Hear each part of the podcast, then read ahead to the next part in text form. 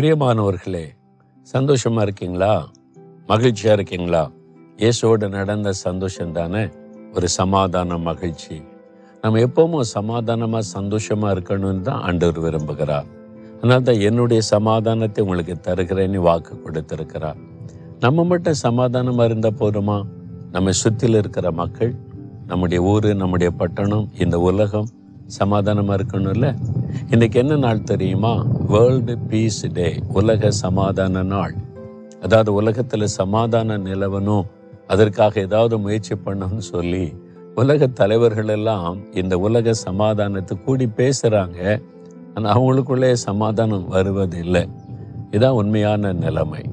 ஆனால் ஒரு வேத வசனம் என்ன சொல்லுது பாருங்களேன். ரெண்டு தசுன்னிக்கையர் மூன்றாம் அதிகாரம் பதினாறாவது வசனம்.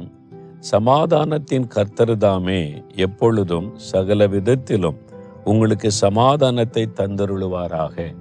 தேவனுக்கு ஒரு பெயர் சமாதானத்தின் தேவன் காட் ஆஃப் பீஸ் அவர் தான் சமாதானத்தை தர முடியும் அவரால் நீங்கள் சமாதானம் பெற்று இருக்கிறீங்களா உள்ளத்தில் இந்த தேவ சமாதானம் இருக்கா?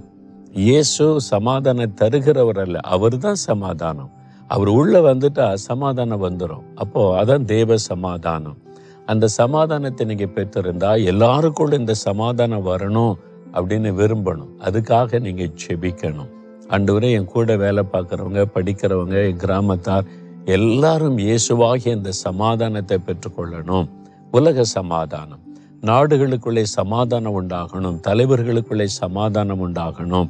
இந்த சமாதானத்தை கெடுக்கிற பிசாசின் கிரியைகள் அழிக்கப்படணும். எல்லா இடத்திலும் தேவ சமாதானம் நிலை கொள்ளணும்.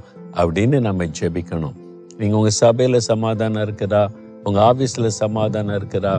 நீங்கள் டெய்லி ஒரு அஞ்சு நிமிஷம் ஜெபிச்சு பாருங்கள் கட்டாயம் ஒரு மாற்றம் வரும். அங்கே உள்ள பெரிய சமாதானம் உண்டாவதை நீங்கள் பார்ப்பீங்க. அதற்கு நம்முடைய நேரத்தை செலவு பண்ணி ஜெபிக்க வேண்டும். நம்ம ஜெபிக்கணும்னா முதல்ல நமக்குள்ள அந்த சமாதானம் இருக்கணும். அதை நீங்கள் சோதிச்சு பார்த்து உங்களுக்குள்ள இயேசுவாகிய சமாதானம் இல்லைன்னா முதல்ல அவருக்கு உள்ளத்தில் இடம் கொடுத்துருங்க. அப்போ நீங்கள் மற்றவங்களுக்காக ஜெபிக்கும் போது ஜெபம் கேட்கப்படும். நம்ம ஜெபிக்கலாமா? தகப்பனே எங்கள் வீட்டுக்குள்ளே எங்கள் தெருவில் எங்கள் கிராமத்தில் எங்கள் பட்டணத்தில் நான் வேலை செய்கிற இடத்துல படிக்கிற இடத்துல எல்லா இடத்துலும் தேவ சமாதானம் எல்லாருக்குள்ள உண்டாகணும். எனக்கு நீங்கள் கொடுத்தீங்க. எனக்குள்ள சமாதான பிரபுவா நீங்கள் வந்திருக்கிறீங்க. இந்த சமாதானம் எல்லாருக்குள்ள உண்டாக வேணும்னு நான் ஜெபிக்கிறேன். எங்கள் தேசம் முழுவதில் சமாதானம் காணப்படணும்.